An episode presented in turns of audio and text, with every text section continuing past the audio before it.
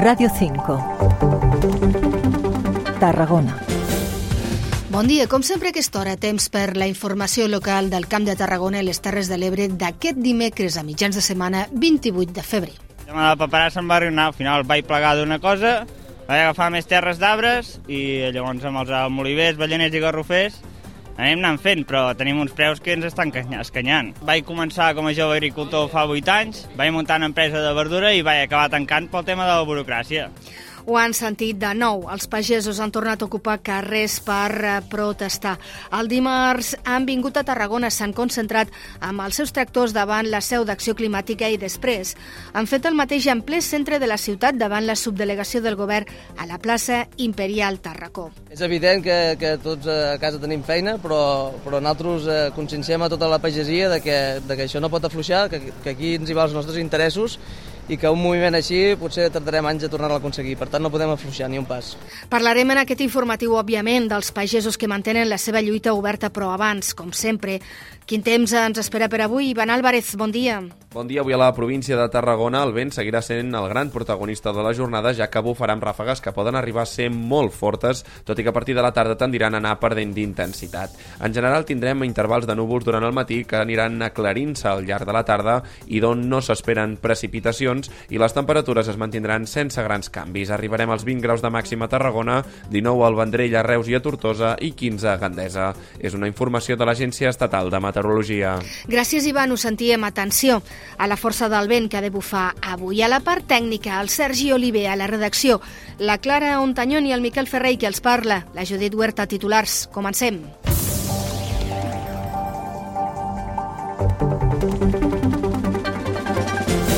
El macroprojecte del Hard Rock ha quedat fora del pacte dels pressupostos entre el govern i el Partit Socialista. Els pressupostos no hi destinen cap partida, però socialistes i Esquerra donen per fet que tira endavant. L'Associació del Poble Vell de Corbera s'ha dissol. Feia més de 20 anys que l'entitat, sense ànim de lucre, gestionava i tenia cura del Poble Vell de Corbera, el gran monument a la pau que hi ha a Catalunya. Renaturalitzar el riu Francolí al seu pas per Tarragona costarà gairebé 4 milions d'euros que pagarà al Ministeri de Transició Ecològica. Ara, de moment, l'Ajuntament ha licitat el projecte que ha de definir com quedarà aquest espai natural que es convertirà en el gran, gran pulmó verd de la ciutat.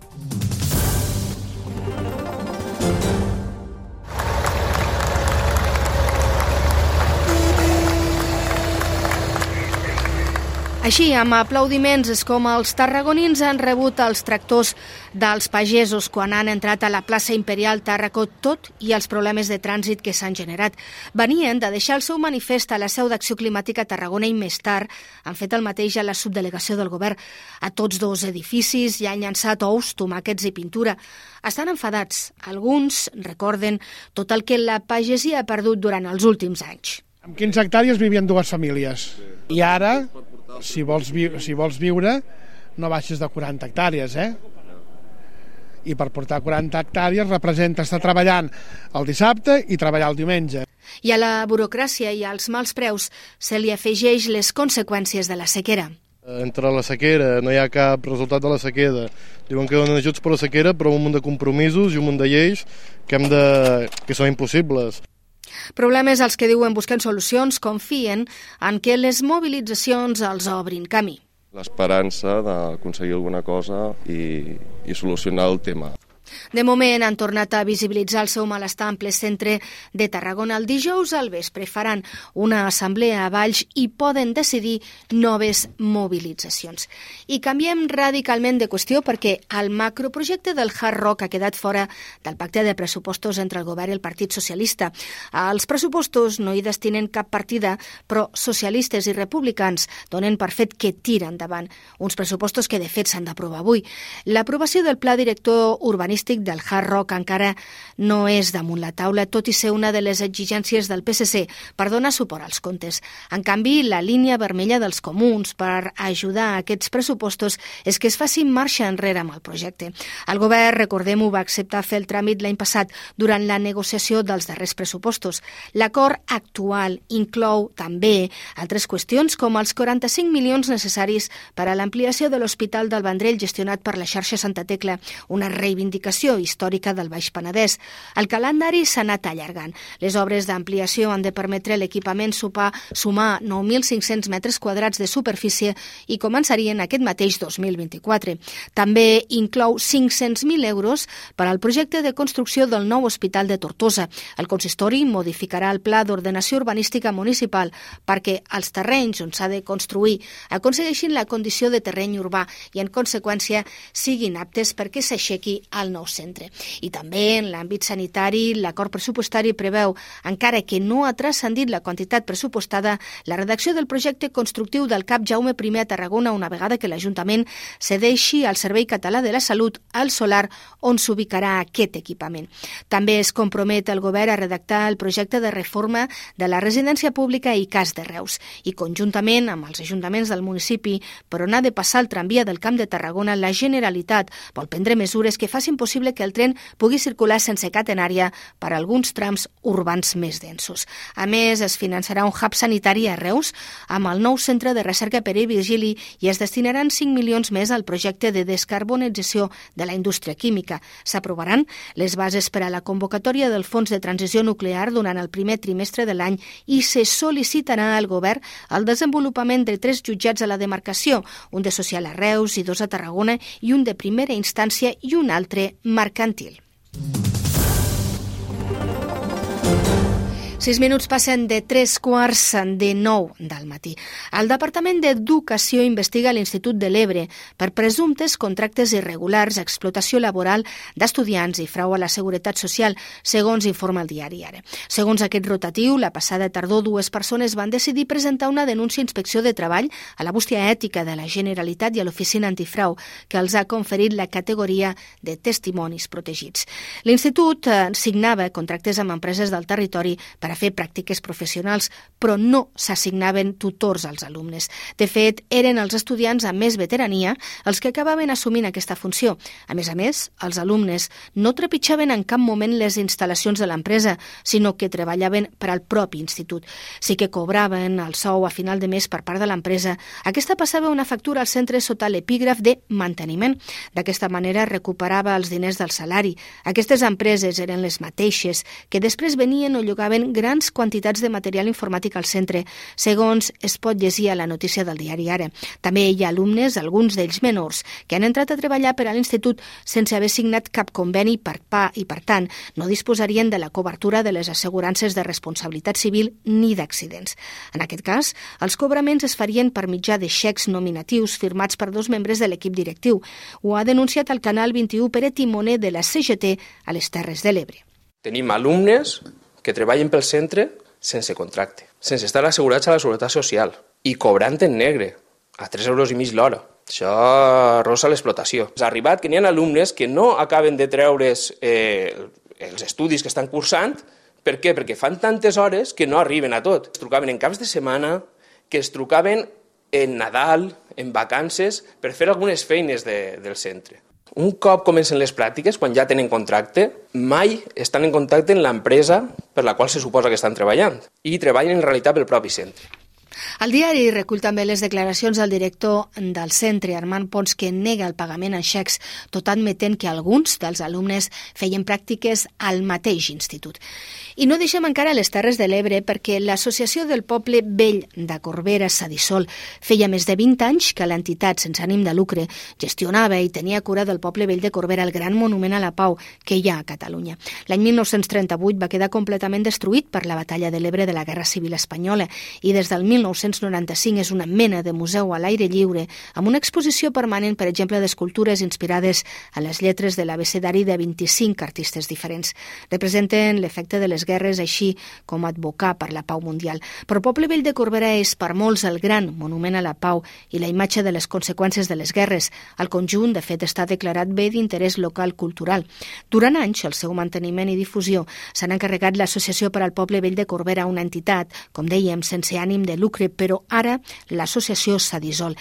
Denuncien sentir-se sols, abandonats per l'Ajuntament. Anna Pedrola Pous és l'anterior directora de l'associació. Veníem percebent una manca de suport per part de l'administració local des de feia bastant temps i és un moment en el que tot el conjunt dels més de 25 voluntaris i voluntàries que conformem l'Associació del Poble Vell hem dit que és el moment de canviar les coses i durant els darrers mesos, sí que és veritat que no ha sigut una qüestió de 15 dies, sinó que durant els darrers mesos hem intentat estar en contacte amb l'Ajuntament per buscar una via en què es pogués vehicular d'una forma que es pogués sostenir i sostindre l'associació eh, de forma sobretot econòmica, mantenir els llocs de treball i mantenir doncs, aquest espai obert per als i les visitants, però no ho hem pogut aconseguir, no hi ha hagut una interlocució clara però també s'entén que la Generalitat els ha abandonat. De fet, aquesta Casa Ràdio Nacional ha demanat resposta al Departament de Cultura que encara no ha rebut. Denuncia l'associació que veuen com es degrada el poble vell sense possibilitat de solucionar-ho. Diuen que l'única cosa que volien era signar un conveni econòmic amb l'Ajuntament que no han aconseguit. I de les Terres de l'Ebre tornem cap a Tarragona perquè renaturalitzar el riu Francolí al seu pas per la ciutat costarà gairebé 4 milions d'euros euros que pagarà al Ministeri de Transició Ecològica. Ara, de moment, l'Ajuntament ha licitat el projecte que ha de definir com quedarà aquest espai natural que es convertirà en el gran pulmó verd de la ciutat. 4 minuts i arribarem a les 9 del matí. L'alcalde de Salou, Pere Granados, defensa l'organització del certamen de Miss Espanya que la capital de, Costa, de la Costa Daurada acollirà al mes d'abril. Després de convertir-se a l'octubre passat en la seu de la final del Míster Espanya Salou, albergarà aquest 2024 el certamen de bellesa Miss Espanya amb la participació de 52 representants, una per cada demarcació. El certamen se celebrarà al cap de setmana del 8 i el 4 d'abril amb l'hotel Alània Salou Salou com a epicentre i el Teatre Auditori de Salou com a escenari de la Galatria. Pere Granados és l'alcalde són els valors també humans que tenen aquestes persones que participen en els certaments. No? És a dir, no és només una cosa física, sinó que també hem de valorar tot l'interior. Destaca també Granados la gran professionalitat que diu tenen els organitzadors d'aquest certamen. I quan falten 3 minuts per les 9 del matí volem marxar cap a Torre d'Embarra perquè és la primera ciutat de la demarcació que s'ha convertit en pet friendly. Què vol dir això? Doncs que a partir d'ara en aquells establiments i equipaments públics que estiguin condicionats podran entrar els gossos i també diversos animals. Per què? Doncs perquè es vol que aquests animals conviguin de manera natural. Això sí, es demana als propietaris que en tinguin cura, que es tinguin nets i sobretot que tinguin el xip tal i com explica la regidora responsable. Aquesta és una acció per posar en valor sobretot els drets dels animals, però també per eh, demanar que s'ha de tenir una tinença responsable. Perquè, per exemple, hi ha unes obligacions per poder entrar a qualsevol establiment, a qualsevol edifici municipal, com són que sempre vagi el gos lligat, eh, sobretot que estiguin xipats en bones condicions higièniques i el que és una de les coses més importants, sobretot que estiguin sensats. I recorda l'Ajuntament que sobretot que tinguin xip és important perquè han detectat que molts gossos no en porten. Pels eh, botiguers és una nova manera d'obtenir possibles nous clients.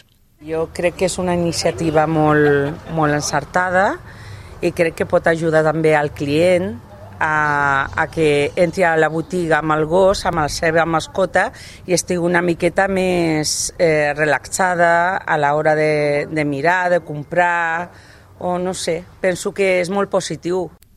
I on han anat més enllà és a la biblioteca pública, on fins i tot han habilitat un espai pels animals i a jocs i també aigua perquè puguin beure. Ens agrada poder oferir aquest servei d'entrada a les mascotes d'una manera molt més oficial i molt més real, perquè així tothom eh, pot entrar amb gossos i gosses i sabent també què és el que poden fer a la biblioteca, que han de venir lligats, que s'han de comportar bé, realment com els humans. I és que per la biblioteca, diuen les seves responsables, també és una oportunitat de tenir nous usuaris perquè s'ha creat un espai de llibres amb temàtica animal.